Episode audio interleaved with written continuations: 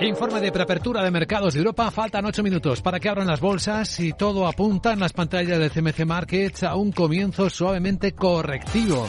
Tenemos eh, la volatilidad subiendo un poquito más, pero aún por debajo de 22 puntos.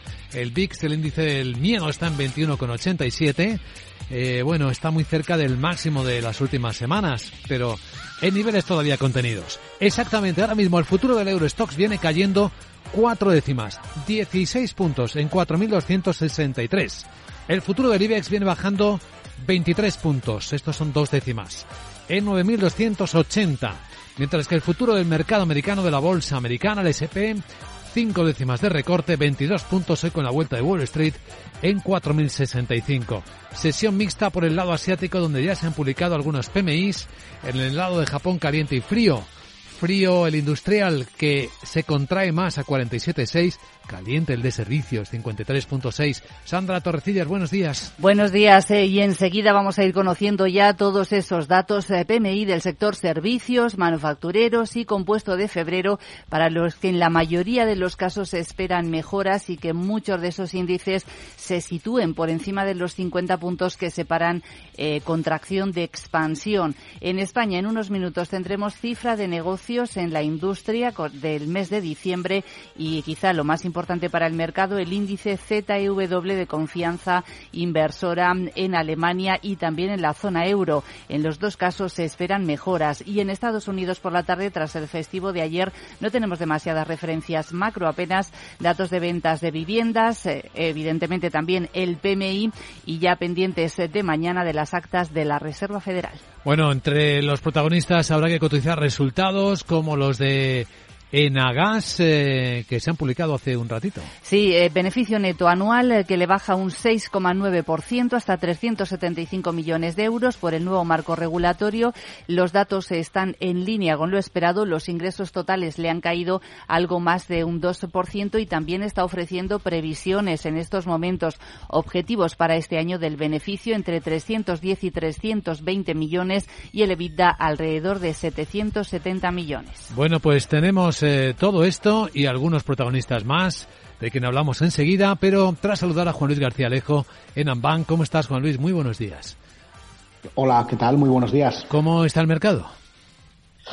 Bueno, pues eh, el mercado está pendiente, como siempre, de los datos que más que nunca parece que son claves, sobre todo aquellos que tienen que ver con la inflación, como bien sabéis.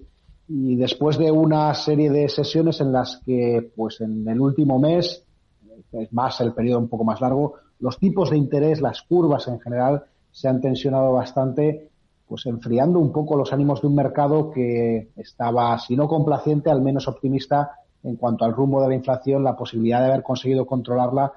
Sin embargo, los bancos centrales, los banqueros centrales, y hoy tenemos eh, actas de la Reserva Federal, están exactamente en el punto opuesto, están eh, indicando que hay que ser cauto. Y yo creo que en este caso eh, pecar eh, por exceso tiene algo más de sentido en la medida que seguimos viendo pues obviamente unos mercados laborales con una fuerza extraordinaria en términos de salarios, en términos de ocupación, en términos de abandonos espontáneos, en términos de vacantes, y esto ocurre a ambos lados del Atlántico, pero en especial en Estados Unidos, lo cual nos hace pues sospechar que eh, la Reserva Federal va a tener los tipos de interés más altos por más tiempo de lo que hasta hace unas semanas se estaba esperando. Y no es tanto el pivot point que llaman, el punto máximo, el punto de vuelta, como la idea de que probablemente en la segunda parte del año eh, pues incluso con una caída de la actividad que prevemos que se produzca, la Reserva Federal va a tener que seguir manteniendo los tipos de interés eh, relativamente altos. Esto, por un lado, evidentemente, y luego, por otro, pues eh, la parte que tiene que ver en Europa, pues con el comportamiento y el impulso positivo,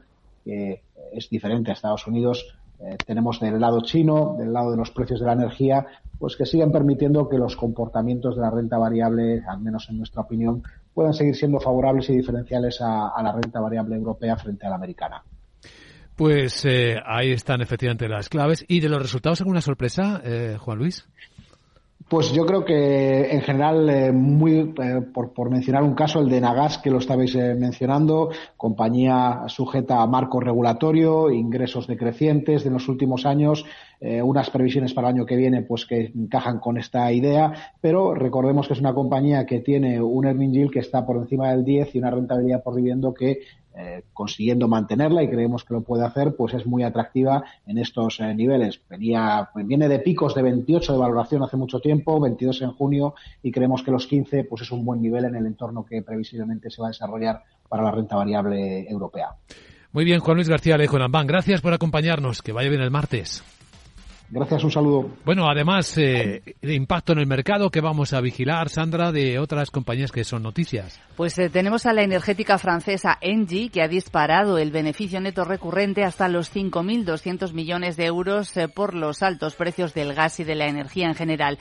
Eleva el payout, es decir, el porcentaje de beneficio que se dedica a dividendos, hasta el 65%. Y también tenemos datos, por cierto, de ventas de coches en enero, veo. Sí, las ventas de coches han subido un 11,3%. Se han vendido 760.000 unidades. Sin embargo, esto se debe, explican desde la patronal, a que la base comparativa eh, de 2022 es inusualmente modesta porque ahí tuvieron el menor volumen jamás registrado de ventas eh, de coches. Interesante también cómo va cambiando el gusto de los eh, clientes. Las matriculaciones de turismos eléctricos ya representan el 9,5%, los híbridos el 26%, aunque también hay que decir que la gasolina sigue siendo el tipo de combustible más popular y representa una, una cuota del 37,9%, cuota de mercado. Bueno, ¿y algún resultado más que vigilaremos?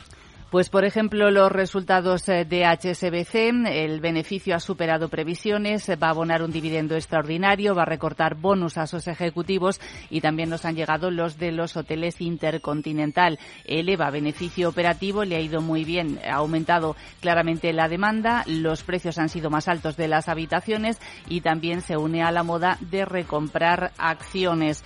Y también tenemos los del grupo de pagos francés Worldline, que supera estimaciones de crecimiento en el cuarto trimestre. Pues eh, todo esto para que el mercado despierte como cada mañana en Capital, la Bolsa y la vida.